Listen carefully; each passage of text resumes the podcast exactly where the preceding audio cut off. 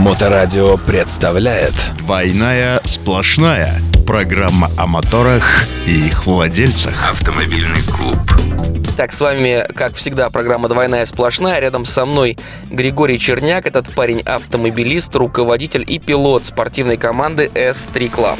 С вами Павел Никулин, адепт безопасности дорожного движения, автоэксперт и мотоинструктор мы приготовили для вас две темы. Ну, для начала поговорим о э, проекте автомобиля от АвтоВАЗа «Лада С», который должен был дебютировать 15 лет назад, но так и не увидел свет.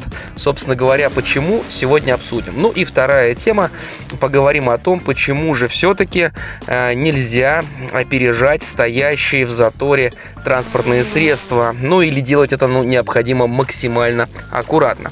Ну что, поехали. Новости автомото мира. Новость сегодня предоставил портал Яндекс.Дзен. Русские инженеры 15 лет назад собрали замену Приори и конкурента Вести, но проект закрыли. Работа над проектом началась еще в 2004 году. К журналистам попали эскизы нового автомобиля. Информации о машине было мало, однако уже в 2005 году на московском автомобильном шоу был продемонстрирован готовый макет. Изначально проект получил название «Силуэт», но спустя некоторое время название проекта сократили до «Лада S», S английская. Уже через год был создан первый прототип. Собранные экземпляры проходили различные испытания. В реализации проекта вазовцам помогали специалисты из канадской компании Magna International. Работа принесла свои плоды. По методике э, Euro NCAP наш силуэт из 16 возможных баллов при фронтальном ударе смог заработать 12 баллов. При боковом ударе результат оказался еще выше также машину оснастили передними подушками безопасности. На выбор прилагалось два бензиновых двигателя, 1.6 на 102 лошадиные силы. Кроме того, был разработан новый двигатель объемом 1,8 литра. В 2007 году был показан прототип с хорошо проработанным салоном и внешними элементами. Автомобиль получился очень качественным и значительно превосходил продукцию предыдущих лет. Кроме того, специально под этот проект на переднем приводе была разработана новая пятиступенчатая механическая коробка переключения передач. Этот агрегат разрабатывался с нуля, благодаря чему он не имел ни шума, ни вибраций, которые были свойственны старым КПП. Планировалось выпустить ряд моделей КПП под разные версии авто. Передняя подвеска представляла собой Mac First. Конструкция отличалась от той, что была применена в предыдущих моделях. Задняя подвеска в силуэте должна была стать многорычажной, независимой, с возможностью установки редуктора с вискомуфтой. Машину планировали оснастить гидроусилителем руля, подогревом сидений, электрическими стеклоподъемниками, центральным замком, датчиком дождя и раздельным климат-контролем. Салон получился качественным, с большим вниманием к деталям. В нем могло разместиться 5 человек. Планировалось поставить на конвейер несколько кузовов – седан, хэтчбэк и универсал – сожалению, уникальный проект, который должен был стать конкурентом продукции зарубежных автопроизводителей, так и не пошел в серию. Его цена должна была составить на тот момент 500 тысяч рублей.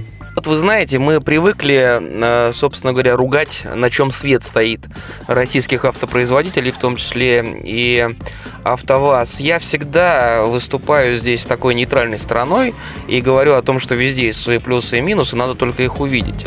И люди, которые не стараются в этом разобраться, не смотрят в то, что было сделано, им тяжело это увидеть просто по конечному продукту, потому что конечный продукт АвтоВАЗа, конечно, оставляет желать лучшего, да, и сейчас, безусловно, есть успехи однозначные, да, и Лада Веста современная, кстати, как и X-Ray, хотя, на мой взгляд, он, конечно, похуже, а, чем Веста, я имею в виду, а, оставляют вопросы все равно, но они несравнимо лучше, там, той же самой Приоры, да, Калины, там, и предыдущих автомобилей.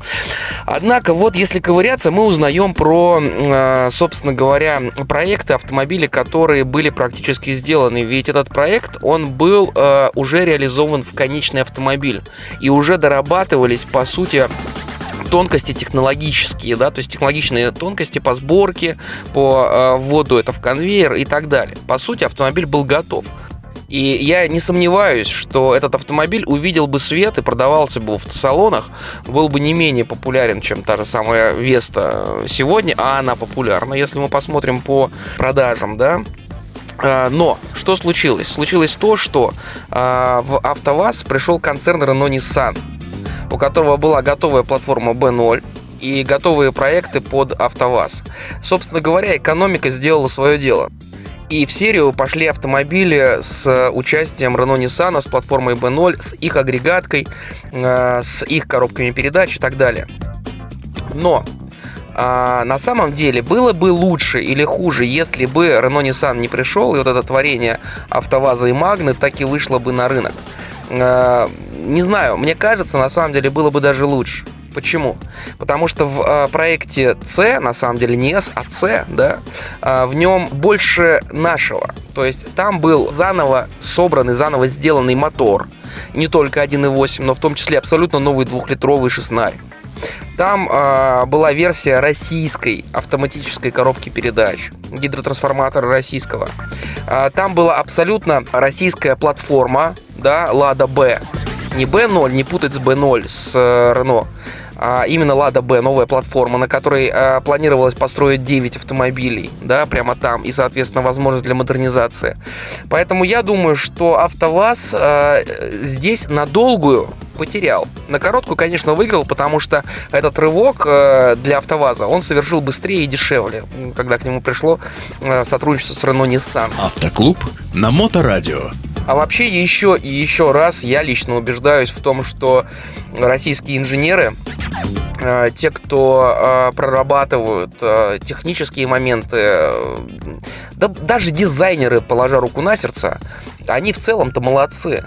Всегда все упирается в деньги, в экономику, в политику, может быть, я не знаю. Но э, сам, по себе, сам по себе продукт, который э, в тех реалиях, которые существуют, делает АвтоВАЗ, он неплох. Он неплох. Единственное, да, приходится постоянно э, юлить, искать партнеров, искать деньги, это видно. И э, отлично, что этот проект, который был сделан, он лежит в закромах АвтоВАЗа и, в принципе, может выстрелить. Ну, только, как всегда, скорее всего, это будет поздно. Как всегда, на разработку своих автомобилей у нас уходит 10-15 лет. А, автомобили уже видят свет, они уже морально оказываются сильно устаревшими. Что думаешь по этому поводу, Гриш? В очередной раз э, с такой новости я, конечно же, грущу, что наш отечественный автопроизводитель не может э, все-таки выпустить что-то интересное и новое на наш рынок. Если честно, я, конечно, не против российского автопрома, но немножечко уже устал вот от одного и того же, хотя они, конечно, меняют дизайн. Хочется сказать, ребята, ну дайте нам крутую тачку. Почему не сделать какую-нибудь Ладу GT86, например, да? Или там, например, любой формат, а, да образно та же Лада, Лада Селика. Лада Toyota Селика, почему нет? Сделайте купешку прикольную, спортивную, маленькую, why not? Ну, в, в принципе-то согласен, конечно, но нужно же понимать, что всегда все упирается в экономику и в деньги. У АвтоВАЗа свой покупатель покупатель, которому спортивное купе не очень нужно. И э, надо понимать, что когда ты выпускаешь автомобиль, нужно обеспечить этому автомобилю спрос. Будет ли этот спрос? Непонятно. Судя по всему, АвтоВАЗ именно поэтому не идет этой дорогой. Но э, свою нишу он точно занимает. А, мне тоже было бы приятно увидеть разнообразие в модельном ряду АвтоВАЗа. Тем более, что я ратую и болею за российского производителя ну, наверное, даже исключительно вот из патриотических чувств, но, конечно, мне, мне было бы тоже приятно. Ну ладно, посмотрим, что будет дальше, а пока мы переносимся ко второй новости. И вторая новость у нас, э, как всегда, про безопасность дорожного движения и, к сожалению, про ДТП с мотоциклистом. Безопасность на дорогах. Новость мы взяли с паблика Мотосолидарность, ДТП. Тут выложена видеозапись ДТП с мотоциклистом от 2.06.2021 на набережной реки Смоленки возле дома 14. Значит, нам представлена видеозапись. На видеозаписи мы видим двухполосную проезжую часть по одной полосе в каждую сторону. И, соответственно, в одну сторону у нас стоит пробка. Прям много-много машин. А, у нас прерывистая линия разметки, и мотоциклист объезжает всю эту пробку по встречке. Да, объезжает по встречке. А, скорость его движения, ну, так, на взгляд, конечно, я понимаю, что это все вилами по воде. Ну, на взгляд, 30-40 километров в час примерно. Он едет, наверное, 40 даже больше, чем 30. Да, 40 едет километров в час. А, в это время из двора а, на разворот сторону встречки как раз, по, той, по которой едет мотоциклист, выезжает автомобиль в образовавшуюся нишу между стоящими в пробке машинами. Безусловно, он вылезает, выводит переднюю часть автомобиля на траекторию движения мотоциклиста. Мотоциклист пытается тормозить, но так и доезжает до автомобиля. Значит, по информации из поста э, сказано, что мотоциклист был госпитализирован с травмой головы. Но, слава богу, вроде бы как будто бы все хорошо. И обошлось железом и небольшой э, травмой. Что думаешь по этому поводу, э, Гриш? На мой взгляд, в данном ДТП достаточно очевидно. Конечно же, вина имеет место быть с двух сторон, но при этом все-таки пилот мотоцикла, который обгонял поток, наверное, стоило ему задуматься о том, что кто-то может э, начать разворачиваться. Да, конечно, конечно, вина есть с двух сторон, и мы не будем сейчас обсуждать э, степень вины с точки зрения правил дорожного движения каждого из участников. Посмотрим на это трезво и словами, которые я всегда говорю. А, собственно говоря, первое правило. Если ты опережаешь э, поток транспортных средств, то разница в скорости у тебя должна быть такая, которая позволит тебе остановиться у э, края а, первый по ходу движения, а, первого по ходу движения автомобиля. То есть первого объекта, который а, создает тебе условия ограниченной видимости, из-за которого не видно. А эта скорость при длине автомобиля, там, ну, среднестатистически там 5 метров, да, будет не больше 20 км в час. Соответственно, едет поток 40, максимум, что ты можешь себе позволить, 60. И это при том условии, если ты грамотно следишь за дорожной картой и умеешь неплохо, а даже и хорошо управлять мотоциклом, в том числе и тормозить. Теперь по поводу ситуации э, с дорожной картой, которая была видна мотоциклисту. Э, поток, по сути, стоит. И впереди виден разрыв. То есть впереди транспортные средства начинают двигаться, однако автомобили, которых ты э, нагоняешь, которых ты опережаешь, все еще стоят. Появляется разрыв в потоке. Вот подобный разрыв в потоке – это прямо ахтунг. Ехать нельзя. Необходимо остановиться, убедиться, ну или скинуть скорость так, чтобы убедиться, нет ли там никакой помехи, и только после этого поехать. Все это было проигнорировано водителем мотоцикла. То есть здесь сразу комбо. Первое – высокая скорость. Второе – нарушение правил дорожного движения. И третье – это, собственно говоря, игнорирование разрыва в потоке. Другого и быть не могло. Да нет, могло. Могло быть хуже. И то, что произошло, это реально очень неплохо. Потому что э, надо не забывать, что пешеходы не всегда переходят проезжую часть по пешеходному переходу. Часто переходят вне зоны действия пешеходного перехода. И если бы там вышел пешеход, а ему на самом деле пешеходу даже разрыв в транспортном потоке не нужен, если стоит пробка, он просто идет. И во время, когда он а, значит, э, переходит осевую линию, разделяющую встречные потоки, он поворачивает голову направо. И приближающийся слева транспорт он не может увидеть.